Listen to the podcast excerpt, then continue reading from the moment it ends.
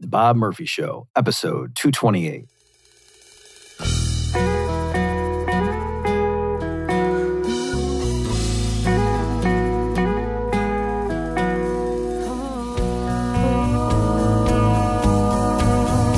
There's a tidal wave coming. What you gonna do? Get ready for another episode of The Bob Murphy Show, the podcast promoting free markets, free minds, and grateful souls. It's your source for commentary and interviews conducted by a Christian and economist. Now, here's your host, Bob Murphy.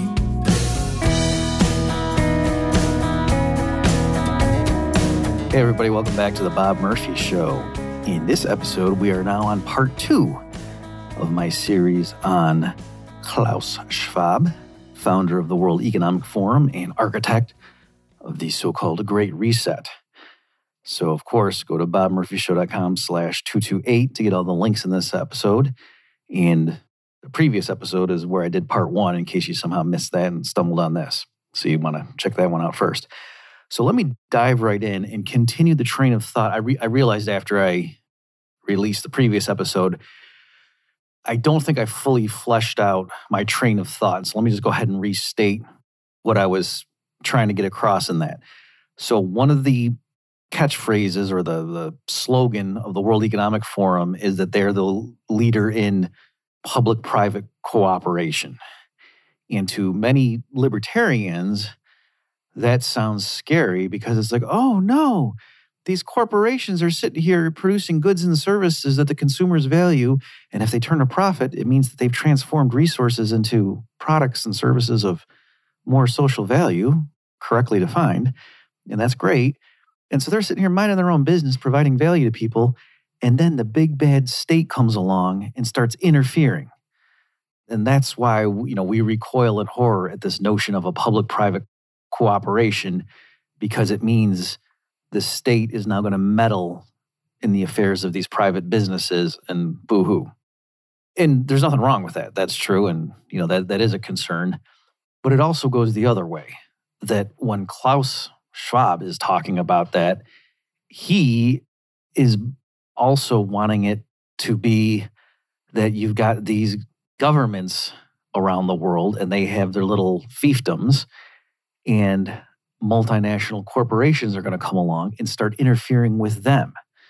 Now, I know probably most of my listeners, you don't endorse the legitimacy of those governmental structures. And so any power they have, you think is, you know, immoral. And I'm going to agree with you. I'm a philosophical anarchist, of course. But still, it's a very dangerous principle that the World Economic Forum is laying out. So let me, just to get you to see where I'm coming from here, let me go ahead and read a little bit. I found this very interesting article. The guy's name is Nick Buxton, and he wrote this back in January of 2016. The title of this is called Davos and its Danger to Democracy. And it says, We are increasingly entering a world where gatherings such as Davos are not laughable billionaire playgrounds, but rather the future of global governance. And so the picture here is interesting. It shows, mm-hmm. you know, the World Economic Forum logo is in the background, you know, like, like on a screen that this is, you know, at some event, obviously in at Davos where they where they host this stuff.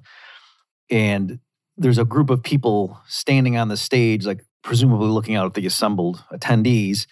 And it's Bill Clinton, Bill Gates, what's his name? Tony Blair, there's Bono, and African leaders as well.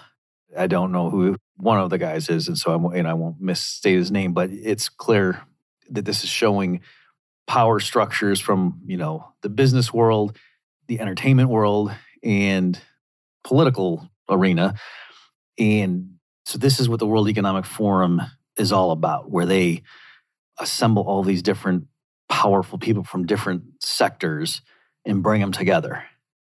All right, and so let me just read a little some excerpts from Nick Buxton's article here.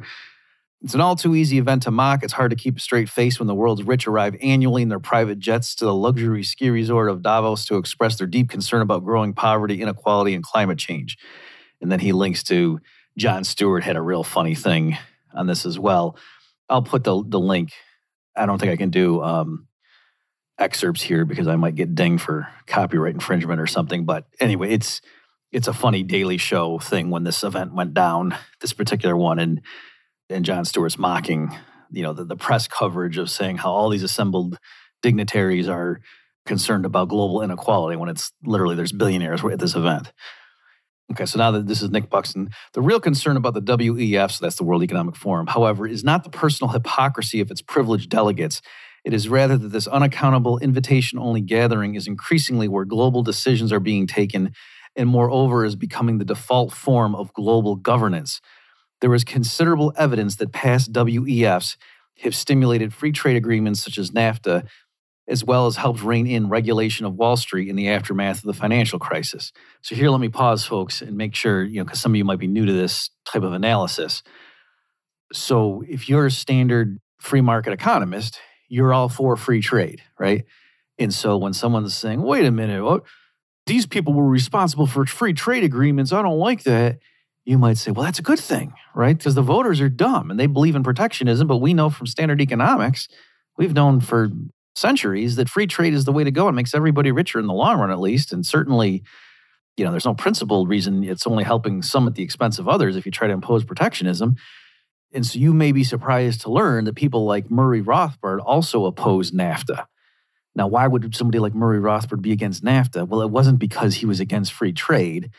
It was because what a lot of these free trade agreements would do. Well, let me put it this way if all NAFTA really did was give a free trade zone in North America, it would just be one page and it would say, henceforth, or, you know, starting on this date, there will be zero tariffs between Canada, Mexico, and the United States.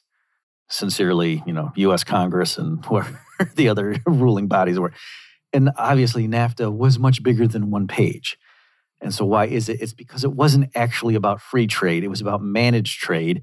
And they do things in these agreements, or more general, not just NAFTA, but more general, like the creation of the World Trade Organization and stuff like that. What they do is they create a, I never know if it's supra or super national organizations so that it's a, a hierarchy and it's a, a, ruling body that is above the individual governments that were signatories to the original agreement. And so now it's like, oh, if the US has a trade dispute with Mexico and says, oh, hey, the Mexicans are dumping products, you know, here that is in violation of this free so-called free trade agreement. Well, now, so we want to be able to levy retaliatory tariffs on Mexico to be able to punish them and you know says you submit your case to these third party organizations that then make the decision. And so it's in a sense ceding sovereignty of the individual respective signatory governments to this extra national organization that might not be accountable to anybody directly right? That it's not that any voters had any say in putting these people in, in power right? So that's the reason that somebody like Murray Rothbard was against NAFTA, it's not because Rothbard thought the tariffs made Americans richer or he wanted to protect automobile jobs in Detroit or something. It's that he didn't like the idea of the US Congress ceding some of its constitutional authority to this international organization. And again, Murray Rothbard, of course, was a Rothbardian, believe it or not. So it's not that he thought the US Constitution was a valid document and that the federal government's powers, so enumerated in the US Constitution, were valid and legitimate. But he was just saying, given that there is this power, at least if it stays in the United States in the hands of the Congress, every two years there can be a turnover. You know, if the people get mad and the politicians are corrupt enough, there could be a cleaning of house, literally, right? But that can't happen you know, the American people can't get fed up and just vote out the people running the World Trade Organization or who make rulings if it comes to a, an alleged violation of a provision in NAFTA. That's why somebody like Murray Rothbard would, would object to it. All right. And so now this guy, Buxton, I'm guessing it's not that he's all in favor of free trade. You know, he works for or he writes for this thing called the TNI, which I think is the Transnational Institute I can just get the sense from reading their, you know, they're, they're all about democracy and, and that sort of thing. So I think they're it's a progressive, left leaning organization. So, you know, their objections are different. They believe in democracy and think, oh, the people can legitimately set trade policy and they just don't like that being ceded to somebody else. Right. So, again, in Rothbard's view, putting up a tariff because 60% of the people approve of it doesn't make it right. But he really would not like the ability to set tariffs to be ceded to this international organization that has no accountability. All right, so that's that's kind of what's going on here. All right, so anyway, back to Nick Buxton's piece. He um, says, less well known is the fact that the WEF since 2009 has been working on an ambitious project called the Global Redesign Initiative, which effectively proposes a transition away from intergovernmental decision making towards a system of multi stakeholder governance. In other words, by stealth, they are marginalizing a recognized model where we vote in governments who then negotiate treaties, which are then ratified by our elective representatives, with a model where a self selected group of stakeholders make decisions on our behalf. And he links to um, Klaus Schwab said in an interview that the sovereign state has become obsolete. You know, and I went and checked the link, and he does say that in that interview too, I think is where I saw it, where Klaus says that the reason he's for public private cooperation is because he thinks governments and corporations working together can achieve more than governments or business in isolation. Right? And so, again, this kind of goes back to what I was saying in part one. If you listen to that episode, where I Klaus is all about power. That's just the thing for, you know, it's not good or bad. It's just, you know, these are tools and, you know, and you want to get something done, you want to change the world. Well, look around and who wields power and let's go get all those people on your team and integrate them. Now, what's interesting is this guy Buxton shows, and this con- not contradicts, but gives a little more nuance or, or detail. So I was saying in the previous episode how, in principle, Klaus is going to, you know, appeal to labor union leaders and other groups, NGO, but actually Buxton's making the case that really the World Economic Forum is beholden to corporations, that the stakeholders that in practice they cater to are the major corporations. For example, if you look at the WEF's board as of when Buxton wrote this, that half of the board are currently corporate executives. And if you look at their career history, then two thirds of them, you know, either currently are or have been corporate board executives. And only one member can be said to represent civil society, and that's someone from the Red Cross. So this is Buxton now. There are no representatives of trade unions, public sector organizations, human rights groups, peasant or indigenous organizations, students, and youth. Okay. And, you know, I could say Schwab's defense, he would probably say, well, because, you know, the people who head up indigenous organizations don't have any really power, uh, you know, in, in the world. And so why, you know, I'm not going to waste time making them part of the uh, the board of the WEF. Okay, so let's see. Um, yeah, here's a good quote. So this is Buxton. This elite led model of governance is proliferating globally like a virulent rash. The World Water Forum, the Marine Stewardship Council, and the Internet Corporation for Assigned Names and Numbers, or ICANN, which some of you have probably heard of, are just three of thousands of multi stakeholder groups. They're becoming the default option for global governance, and there is nothing in international law to stop this. What WEF is trying to do is to turn these models into a multi stakeholder governance system. As Harris Gleckman points out, what is ingenious and disturbing is that the WEF multi stakeholder governance proposal does not require approval or disapproval by any intergovernmental body. Absent any intergovernmental action, the informal transition to multi stakeholder governance as a partial replacement of multilateralism can just happen. Okay, and so that's what I really liked about this article is there this guy Buxton, he's kind of just like screaming from the rooftops, like, hey, everyone, do you realize these people are just slowly and inexorably transforming the way governments around the world are implementing policy? And so, again, it's not that Google or Microsoft or Pfizer, in and of themselves, have any power over people, right? If they're just corporations selling products, people can buy them or, or not buy them, and that's whatever. But where the problem is, is if these corporations then get their fingers in, or their hooks, let's say, into the official channels of political power, and then get those ostensibly or ostensible representatives of the people to then make decisions because, you know, really behind the scenes, it's these corporate interests are the ones pushing it. And then if all those policies from the different governments around the world are coordinated because all of these rich, powerful people are having periodic meetings in secret and the public has no access to what they talk about. And then that's how all these things get coordinated. And that, you know, the individual politicians or officials, you know, who aren't in elective office, but like they're the ones getting appointed to these things, even if they're so called civil servants, if they know that once they retire from quote public service, then they're going to get these plush jobs as consultants or sitting on a board or whatever, and then they're they're set for life. You know, that's a different thing. So it, this is the kind of thing that a leftist fears when they say that, oh yeah, corporations are taking over or hijacking democracy. This is the kind of thing they mean. And again, you can recognize the danger of that even if you're not a fan of democracy. So even like a Hans Hoppe can understand the danger of things like the Bilderberg Group or the World Economic Forum or whatever, and these people meeting together, the media giants and internet, you know, tech companies and whatever, and big banks and oil companies and whatnot, all meeting behind the scenes and setting this global agenda. That's creepy stuff. Even like I say, if you're somebody who is against democracy per se, and you understand and you and you believe that, yeah, democracy is two wolves and a lamb voting on what's for dinner, kind of thing. You know, so you can we can all recognize the problem with democracy per se, but that doesn't mean if some corporate interests hijack democracy through stealth, that that must be a good thing.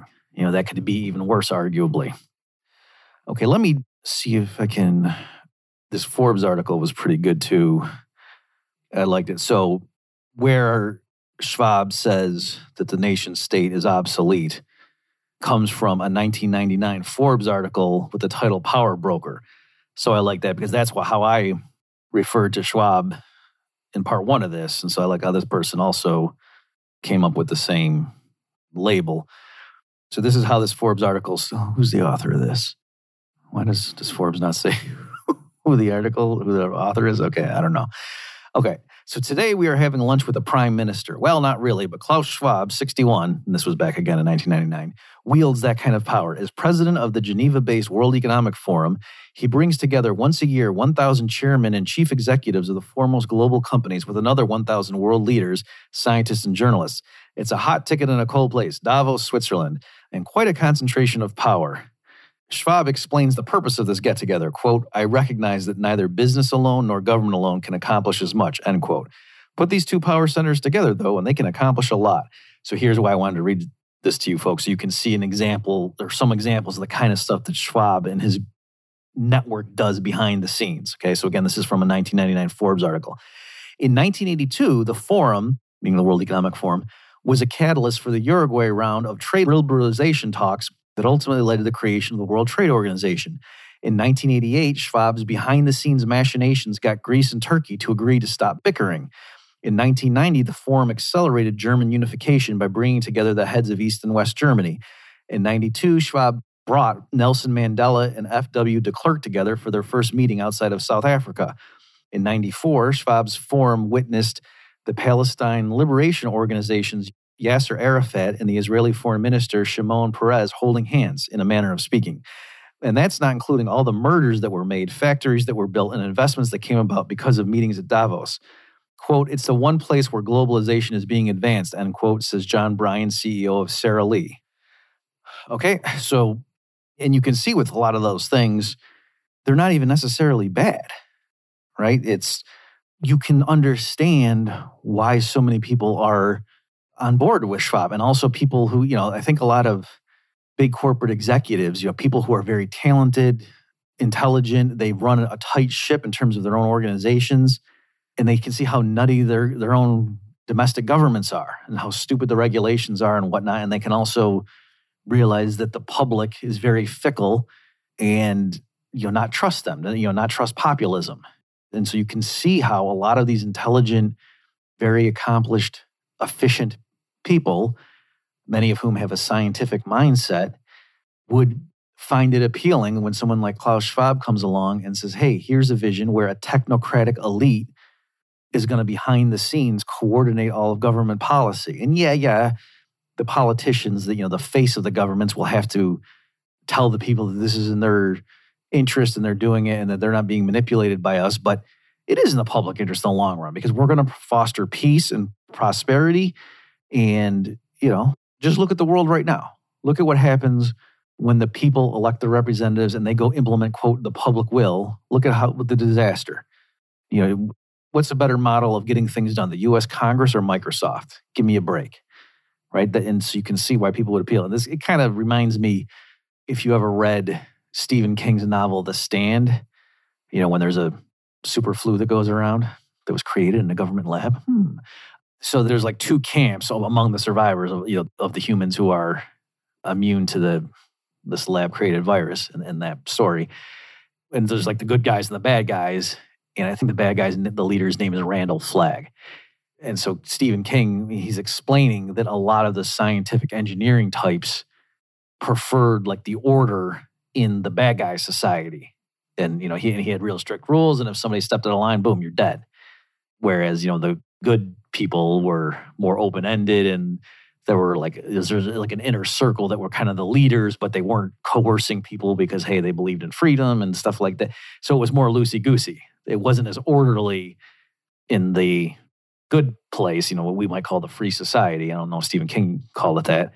Whereas the you know Randall Flagg's community was real top down hierarchical, but it was orderly. And, and he was and Stephen King again was explaining why a lot of you know technically savvy people were attracted to that, and that's why they went there, even though you know they might have said, yeah, the Randall Flagg he's kind of cutthroat, and you don't want to cross him because he'll kill you. But you know, I still would rather live here. So, am I saying Klaus Schwab is Randall Flagg? Well, I don't know that he can hover off the ground because Randall Flagg could, but he may eventually once he gets the uh, appropriate appendages that the fourth industrial revolution is ushering in. Okay, so that's what's going on here. And so now I'm coming back to the end of I like the way Nick Buxton wrapped up his article. The group's proposals all followed a similar template, advocating for policies that liberalize trade, increase production, encourage corporate investment, and help expand agro industry's control of food they pointedly ignore issues of distribution and waste or the need for democratic access and control. Da, da, da, da, da. Moreover, these groups systematically sought to close down multilateral spaces such as the UN Standing Committee on Nutrition that actually examine these issues.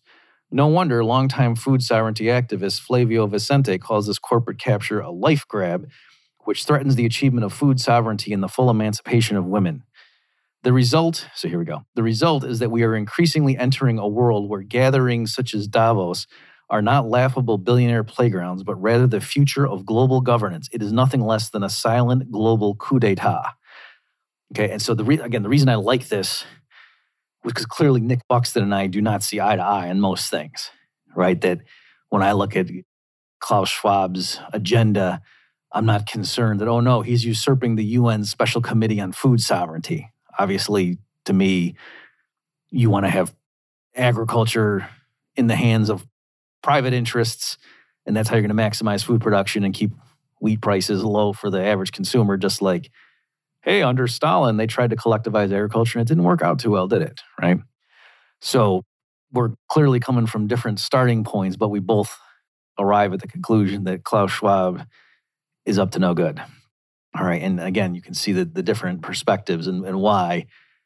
But this is what is happening. And so, as I pointed out in part one, really what this is, it's it's fascism, like like old school. That's what the definition of fascism is, or, or one of the key components of it. And what's a little interesting is the question, you know, is this socialism? Because I've seen people refer the globalists, you know, and their socialist agenda, and I don't, you know, it's hard to say. So there's a FEE article that I'll link to that says there's no denying the socialist roots of fascism. And then the subtitle says Fascism is a form of socialism. As such, it does not engage in a fight between left and right, but between different leftist ideologies. And there's some stuff in here too about like Mussolini and how, let's see, is this actually Mussolini? One of the founding fathers, and this isn't Mussolini, this is someone else, saying fascism is a form of socialism. In fact, it is its most viable form. And just like, obviously, what you folks know, I'm sure, that Nazi, what that actually stands for, is National Socialist. Okay, so you know the Nazis themselves, in their very name, were a form of socialism. And certainly Mises, when he described two different modes of socialism, he said there's the Russian method and then there's the German method. And in the German approach, it was yes, there was nominally private ownership on paper, right? So it's not that Hitler literally expropriated all the shopkeepers and said, no, I own your businesses now. But through various codes and regulations and whatnot, effectively, you know, the Third Reich took over all business, certainly all industrial production in Germany, you know, when that regime was in power. So at what point is it interventionism versus socialism? We can talk about that. And, and Mises famously told Rothbard once that it was if there's a stock market, then it's, it's just intervention, you know, it's still capitalism and just a heavily mixed economy, possibly. Whereas, you know, if it's true socialism, they won't even permit private ownership of, of companies. All right. So that's what Mises gave as a criterion. But in any event, where I'm coming from is I think there's distinct groups out there vying for power and they all have similar interests and so they kind of work together on certain things so for example the people who founded blm at least i think two of them i may i don't know all three of them they openly admit that they're trained marxists right and so clearly they're socialist but klaus schwab is not a marxist okay and they're just they're very different people and so they all have an interest in like stopping somebody like trump right? So why don't why don't they like Trump? Because he can't control them. They don't like populists, and that's why they want to hobble the United States. So they both have an interest in you know having the U.S. be subservient in a climate change agreement and have to pay hundreds of billions of dollars in green penance to you know African nations who have to modernize in the face of rising sea levels and blah blah blah. They are all on board with that, you know, like an actual Marxist because they don't like the capitalist West and they want to hobble it and somebody like Klaus Schwab because he doesn't like strong independent governments, right? So the United States has to be reined in, it has to be broken and made subservient to these more globalist organizations because you can't, you know, every once in a while, the American public are going to get uppity and elect somebody like Donald Trump. And so you can't have it that when somebody like Trump gets elected, the US is still an independent nation state that can do whatever it wants you want to have it all hemmed in and locked in with all these different entangling alliances and whatnot so that the US president actually isn't that powerful a position anymore. So that's why both you know genuine Marxists who hate the capitalist West and technocrats like Schwab and his associates would all work together to you know further the US's horrible legacy of slavery and whatnot and Europe's colonial past and the legacies and da da da that's why they would all be pushing that stuff in tandem is because they realize those are methods by which the public will go along with shackles being placed on their own governments. Okay, but they're different groups, is what I'm getting at. And I also think that, like the Chinese Communist Party, is a distinct organization that has different goals from the people on the WEF. And so they work together, like, you know, their goals overlap in many respects, I think, but I, I think they're different and we shouldn't just lump them all together and say, oh, yeah, this is the socialist takeover of America. I think you need to be more nuanced about it. Okay, so that's my little uh, side tangential lecture there. Let me spend some time now talking about this global redesign initiative that Buxton referred to. So in 2010, the World Economic Forum here I'm, I'm reading from this. This is a press release after the fact. It said on May 30th and 31st of 2010, we convened a meeting of experts and policymakers for an informal working laboratory to discuss a set of proposals coming out of a process known as the Global Redesign Initiative, or GRI. A significant number of the proposals received positive feedback from governments and other actors at the meeting, the Global Redesign Summit.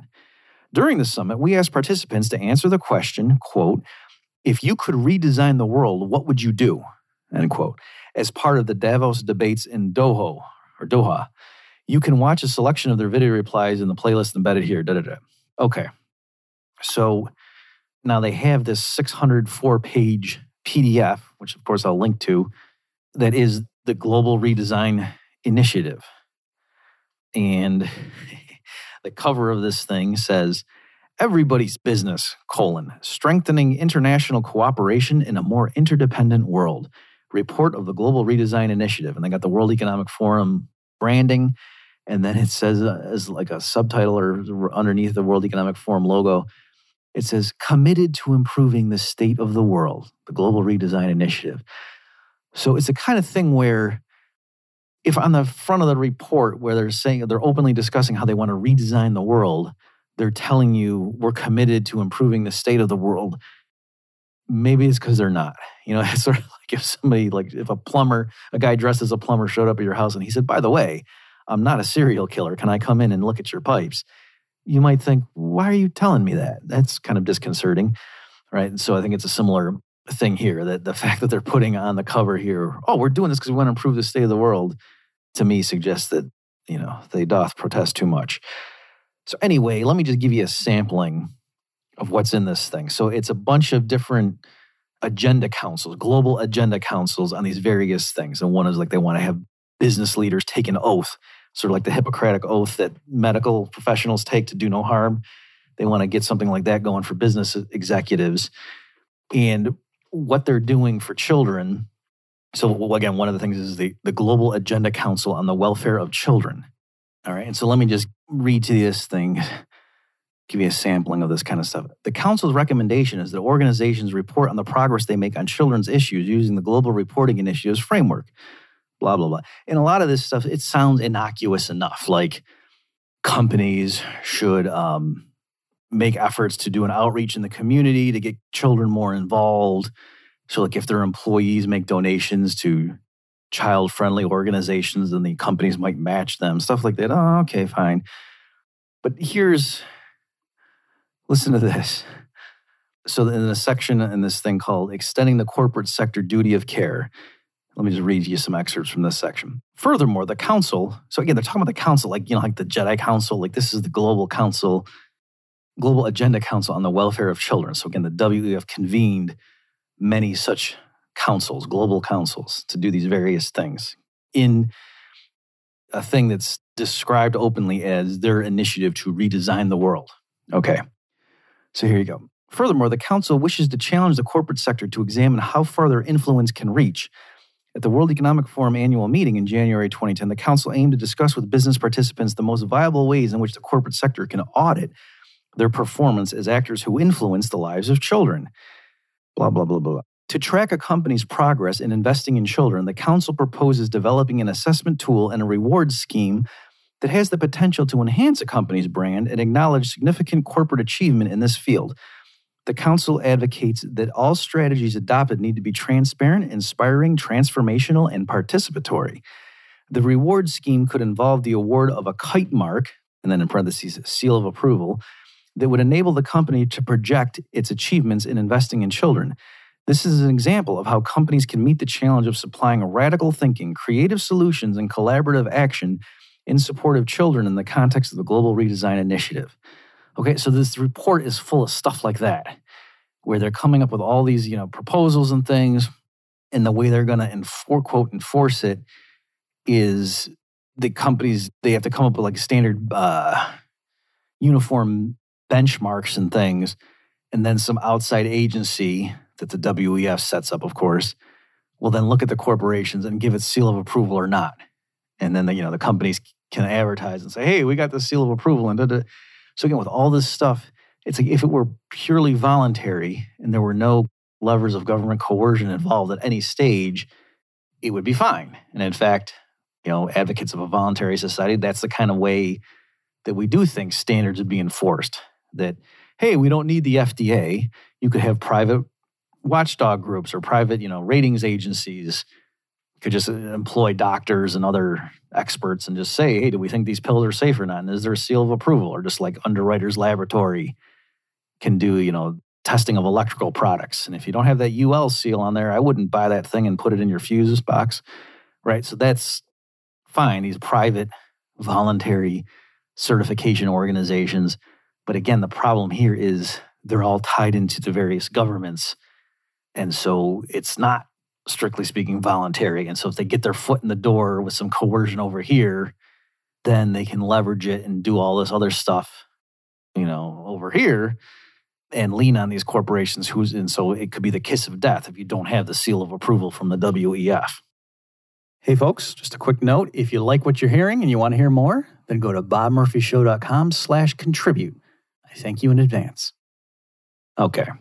One last thing I want to mention with this stuff is I'm going to link to it. There was an interesting article that I saw someone link to. It was from Harper's back in 1983 about the BIS, the Bank of International Settlements, which is sort of like the bank for central bankers around the world. So the Fed and the ECB and the Bank of Japan and stuff, they all bank with the BIS. And that's how they have their clearinghouse operations. And so this article from 83 is just saying that this is like the informal meeting area where all global central bank policy gets coordinated. And one of the things that caught my eye in that article was the person said that there's like this inner circle. So even among the official members, there's an inner circle in the thing that ties all of those people together is that they all acknowledge that their duty is to the other central banks and the global financial system, not to their respective governments who technically appoint them. You know, and so this is what people have in mind when they talk about globalism or the globalists and you know doing things that are outside of national sovereignty. And you can see it from their perspective, right? Again, if you're a real sharp person and you're dealing with your counterpart in the ECB or whatever, and you you know you guys are both PhD economists, let's say, and real sharp or whatever, and then you know your respective governments are leaning on you to cut interest rates and inflate in order to get the person, the prime minister, reelected or whatever. You can see that, well, that's not good policy. That's irresponsible and blah, blah, blah. And so that's why we need to have joint coordinated activity. And, you know, we need to have euro dollar swaps and blah, blah, blah. But again, the problem is that there's a political process that gives them that monopoly. And so, and this goes back to, uh, you know, it's interesting how much sway and how successful these central bankers have been in conditioning the public, where the Fed's independence is considered a really important thing. And anytime a president, you know, certainly when Trump was doing it, but even if Biden does it, it'll, it'll, you know, some of the press will get mad that, oh, the Fed chair is supposed to be able to make policy, you know, obviously with the FOMC committee and such, without being influenced by politics. You don't, you know, the president shouldn't be leaning on the Fed chair to, to do things one way or the other because that would interfere with the Fed's independence. And so it's weird because the Fed is not independent in the sense they have been given all sorts of privileges by the US federal government. Right? The Fed is not simply a private organization. It's not just any old bank it has been given tremendous privileges by the federal government. And so it's funny that yet they maintain that, oh, but we should be able to set whatever policies we want without elected officials telling us anything one way or the other. And famously, I, have mentioned this in many of my speeches to the public or presentations to the public. I don't know if I mentioned on the podcast, but when the when the bailouts first happened, so this is the end of 2008, right? The, the financial crisis hit in the fall of 2008 and the Fed started doing you know all these emergency programs and lending, setting up these maiden lane corporations to do lending and blah blah blah to buy so-called toxic assets. And Congress called Bernanke in for a hearing. I think this was in December of 2008, maybe it was late November. And at that point, I don't remember the numbers, but it was many, was it hundreds of billions? But I think so, of dollars, like in short term loans through like the, I think it was like the TALF and stuff, these lending facilities that the Fed was setting up, these emergency lending facilities, and all these different banks were taking advantage of it, and they were all anonymous, like you know, to the to the public. Like we, so we couldn't even tell, and so the congressional officials, you know, that, that were on the relevant committees for overseeing financial stuff, we're saying to Bernanke, look at, we're not questioning your judgment. Of course, you can do what you got to do that you think you need to do to save the global economy, but you're making you know billions of dollars of loans to these private banks. So can you just tell us who these recipients are? You know, because as members of Congress who are sitting on these relevant committees, you know, we kind of think we should know at least that you're giving billions of dollars in loans to companies. Who, who's getting these loans from you? Of money you're creating out of thin air. And Bernanke actually told them, well, no, I, I'm not going to disclose the names of these borrowers to you. because that would defeat the purpose of the program, right? Because his rationale was if the public knew that this particular bank, for example, came to the Fed behind closed doors and got whatever, you know, an overnight loan of $300 million and they kept tapping that credit line over and over, well, then the public would panic and think that bank was in trouble and they'd withdraw their deposits and then the bank would be finished. And so Bernanke's point was, I, am not going to tell you. So it was just funny that they were that he was telling Congress not only do I get to set whatever policy I want and I can go ahead and lend billions of dollars to private companies, I don't even have to tell you who's getting the money. Right? And this was deemed a good thing in the financial press. Like, ah, yes, you know, Bernanke gets to run Fed policy without these meddling politicians. Okay, so again, this is obviously I'm not for the Fed, and I'm also not for, you know, I'm not a greenbacker. I'm not saying it would be good if Nancy Pelosi was running monetary policy, but there is a strain of thought that says, you know, and I don't know if, if Joe Salerno actually said this or he was just sympathetic to it when he was talking about modern day greenbackers, but his point was at least if Congress were running the Fed directly and the public didn't like the policies, they could just vote those people out. Whereas there's a lot less accountability the way it is right now. And so now this is me talking again. I certainly don't like the IRS, but imagine if Congress created the IRS so this entity that had the, the power to take your income from you, you know, to set tax brackets and percentages and that's how much you quote owed. And, you know, whoever the head of the IRS was could just set tax policy that year with no accountability to Congress. Like this, in other words, Congress created the IRS and gave it the power to take your money out of your paycheck, but Congress was not directly involved in setting, the, you know, the actual rules about well, here's what the tax brackets are and here's what the percentages are and the head of the IRS, you know, had this publicly respected principle like, no, no, no, the IRS needs to maintain its independence from Congress. The last thing in the world we would want is Nancy Pelosi and Chuck Schumer and Mitch McConnell to be telling the IRS how much money to take from people. Imagine, you know, no, we need smart, trained economists and, you know, public finance experts to be in charge of tax policy. And so the IRS needs its independence from Congress. And so then it was this organization just sitting over here in, in the middle of, you know, left field where nobody at the organization was placed there by an election and yet they could take the people's money right that would be kind of nutty and that's not because i'm in favor of oh a democratically controlled irs is great so that's what the fed is like right now where they have the ability to print legal tender money and they can approve banks and whatnot and you, if you try to open up your own bank outside of the fed system it's illegal they'll shut you down with the police power and yet they're allowed to set policy and not even tell Congress what they're doing. And that's viewed as a good thing because they're independent, right? So it's an it's an interesting system that these international bankers have set up. And like I say, behind closed doors, they have an understanding that the most sophisticated of them don't take their orders, you know, from their own domestic governments. That they know they're part of this global club where, oh, you know, we're smarter than these people and we need to set policy on the basis of you know the global financial system.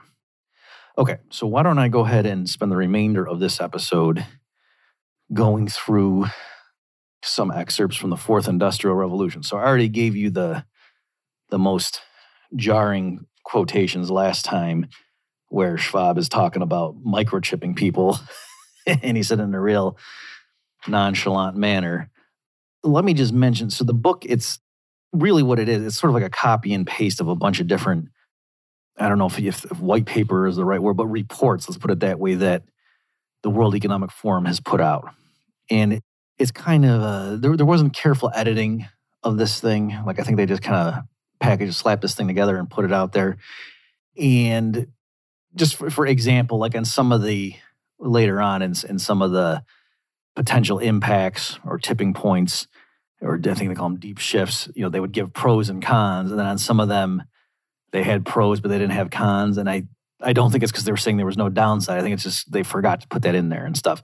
And then in a different one, they would have like the same thing for one of the shifts, deep shifts, would be listed as a pro, and then in another later on, that, that exact same wording was listed as a negative or a con for a different one. And I, and I don't think it's because oh, for some reason in this context it's no, I just think they got mixed up. Right. So there's there's little things like that. There was a lot of um, small typos, like things that should have been adverbs were not. And so I don't know if that's because Klaus, you know, not being a native English speaker, wrote it one way and then the editors didn't catch it. So I'm just I'm just mentioning that this thing was on the surface it looked real impressive, but when you actually went in and read it, you could see they kind of slapped it together and it kind of had the same feel as the the videos on the YouTube channel of the WEF, where it's real polished and professional looking if you just glance at it. But then if you sit down and actually start watching the thing, you can see that the content really is lacking. And that I, I said last time, you can see that people are literally reading off a script. You can see their eyes going back and forth, and it's you know, and they're just using a lot of buzzwords and stuff. You know, talking about stakeholders and you know sustainability and blah blah blah, and corporate responsibility and da da da. You know, just throwing a lot of buzzwords. There's not too much content there, so that was kind of my reaction overall to this book. Let me just give you some insights here, some excerpts. Okay, so right from the introduction, let me go ahead and read this. This is the very first sentence. Of the many diverse and fascinating challenges we face today, the most intense and important is how to understand and shape the new technology revolution which entails nothing less than a transformation of humankind. And then later in the introduction, he says, Governments and institutions are being reshaped, as are systems of education, healthcare, and transportation, among many others.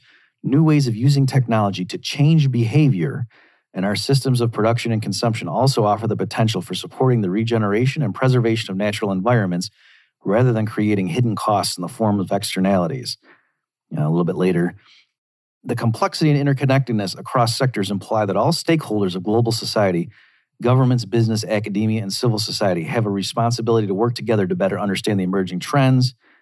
A bit later, this volume is intended for all those with an interest in our future who are committed to using the opportunities of this revolutionary change to make the world a better place.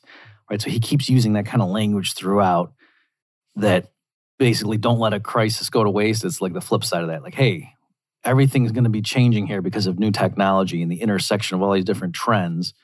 So we need to step in and grab the bull by the horns. And let's make sure that we channel this redesign, you know, to serve humanity. And so he, he says a little bit later the more we think about how to harness the technology revolution, the more we will examine ourselves and the underlying social models that these technologies embody and enable and the more we will have an opportunity to shape the revolution in a manner that improves the state of the world. All right. And then, so what does he mean by the fourth industrial revolution? I'll say this. It's not only about the smart and connected machines and systems, its scope is much wider. Occurring simultaneously are waves of further breakthroughs in areas ranging from gene sequencing to nanotechnology, from renewables to quantum computing. It is the fusion of these technologies and their interaction across the physical, digital, and biological domains that make the fourth industrial revolution fundamentally different from previous revolutions. All right, this is from page 12 and 13. The great beneficiaries of the fourth industrial revolution are the providers of intellectual or physical capital, the innovators, the investors, and the shareholders, which explains the rising gap in wealth between those who depend on their labor and those who own capital. It also accounts for the disillusionment among so many workers convinced that their real income may not increase over their lifetime and that their children may not have a better life than theirs. Okay. And so, you know, this is also a recurring theme. And here, so I think this explains a lot of the support. You can see a lot of these billionaires are supporting things like the guaranteed income, basic guaranteed income guarantee, or the big, you know, the Andrew Yang's proposal. So is it Elon Musk? I don't want to say because in case he's not on board with it, but I know there are some of these billionaires that are in the public limelight that are talking about, hey, technology is changing with AI and everything pretty soon so called low skill human labor is going to be rendered obsolete, or even in some cases, relatively skilled labor, as long as it's a, a narrow thing that, you know, a machine could be programmed to take over. And we got to get ahead of that curve. We, we, we can't have billions of dispossessed people who no longer can earn a subsistence wage once robots basically are doing their, their former jobs and they never need to sleep or eat. And so the that's where they're coming from. And so the, the world they're envisioning is one where there's lots of people who are just sitting at home living in the metaverse, getting checks from their governments to support themselves. They don't starve. and machines do all the basic work. You know, grow all the food and everything, and make all the cars, and and the, and the cars aren't owned, of course. They're it's like a Uber model, except with Uber, the driver tends to own the car. But no, it's an Uber model where some company owns the fleet of cars that are self driving. That's the vision they have. So you, as an individual citizen, might not even work. You just sit at home, get plugged into the metaverse, or live in a really tiny apartment, so you're not taking up a big carbon footprint. And if you got to go somewhere physically, which is probably going to be discouraged, but if you had to, it's not that you go get in your SUV, obviously. That would be very wasteful and harm the environment. Instead, you just request a ride, and then some hover car comes and gets you, and you hop in and you certainly don't own that thing. All you're doing is renting its services, right? And that gives rise to Klaus Schwab's famous line where he said, In the future, you'll own nothing and be happy, right? He really did say that. This is after the Great Reset. All right, how about this? How about this excerpt? So this is from page 23. It is in the biological domain where I see the greatest challenges for the development of both social norms and appropriate regulation. We are confronted with new questions around what it means to be human what data and information about our bodies and health can or should be shared with others, and what rights and responsibilities we have when it comes to changing the very genetic code of future generations.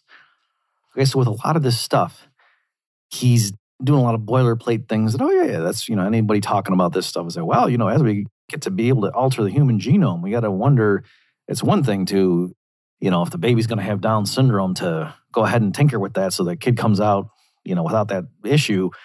But it's another thing, like, can parents just say, "Oh, I want a baby boy with blonde hair and blue eyes, and who's six two, and can you go ahead and program designer babies? Is that okay?" You know, and and that's fine. But then again, it's when you have it in the context of everything else that Klaus Schwab is up to, it's creepy, right? When he says this is going to alter what it means to be human, coming from him, that's kind of creepy. Okay, how about this one?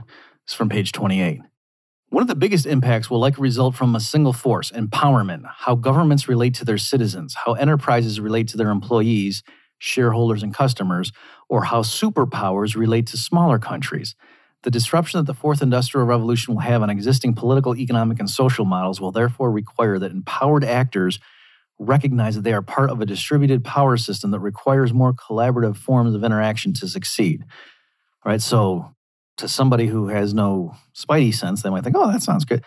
And what I'm saying is the way to, to interpret that is again, this group of people who have who are sitting on these international organizations, they do not like the superpowers. They don't want there to be the United States as a behemoth striding around the world because again, every once in a while the American people might go rogue and elect somebody that the Republican and Democratic establishments don't like, like Trump.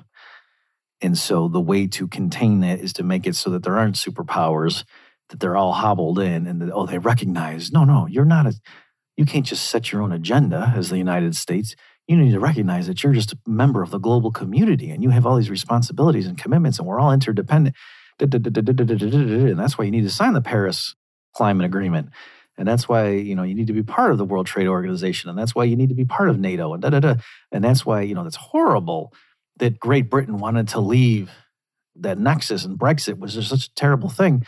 Because don't you realize we're all multi-dependent blah blah blah, right? Because having all these group powerful countries being part of these larger organizations that have been captured by the technocrats, that's how this small group of people can control everything right? That's my interpretation of that.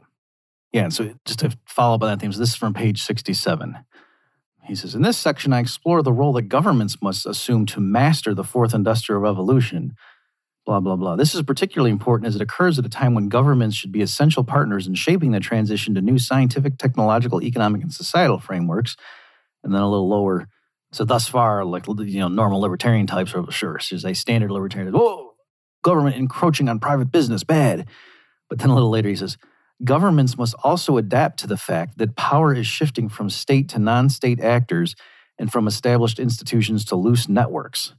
So again, I'm, I'm saying he's, I think, trying to undermine, and this is what that Buxton guy was talking about, is they're trying to shift the public away from thinking that, oh, the way things work in our world is we vote for politicians who then go pass legislation that affects our lives, and to more oh, well, there's, you know, corporations and governments and NGOs and stuff are part of these multinational organizations.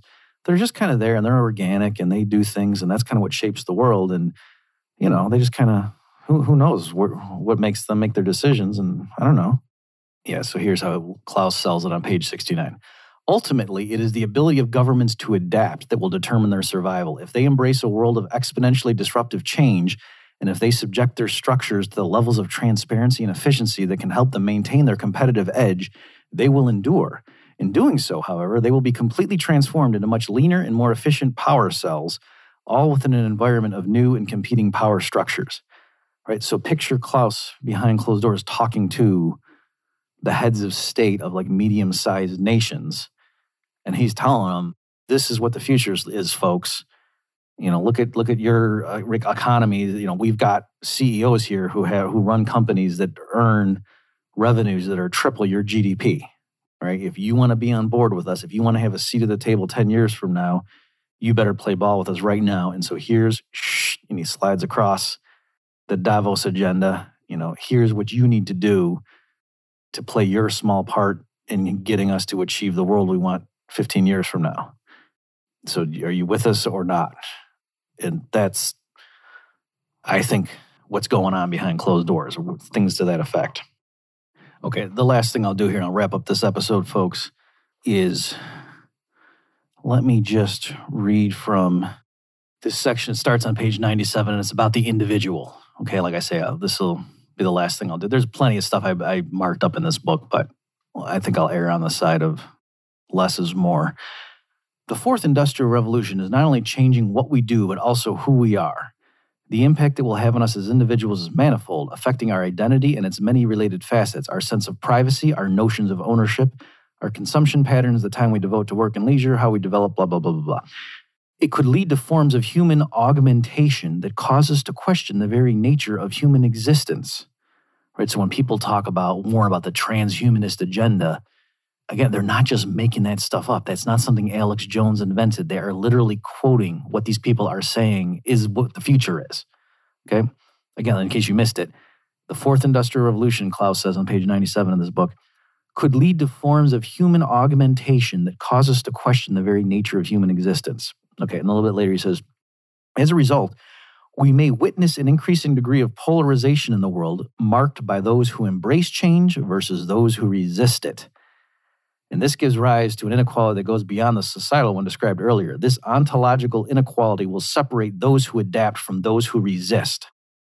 The material winners and losers in all senses of the words. The winners may even benefit from some form of radical human improvement generated by certain segments of the fourth industrial revolution, such as genetic engineering, from which the losers will be deprived.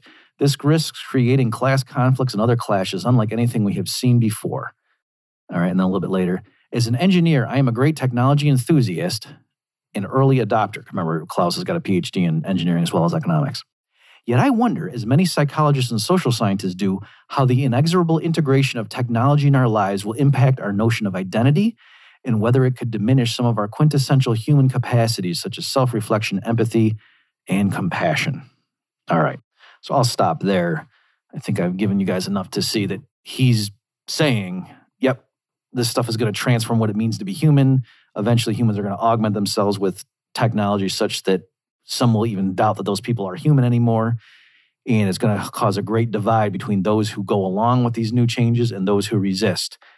And, um, you know, regrettably, it's going to lead to a clash. And you can see which side Klaus is on. He's on the side of the people who are going to augment themselves. All right, I will stop there. We'll have more, we'll have at least one more episode on Klaus Schwab. And I will see you next time. For links for what we've talked about today, go to bobmurphyshow.com slash 228, and I'll see you next time.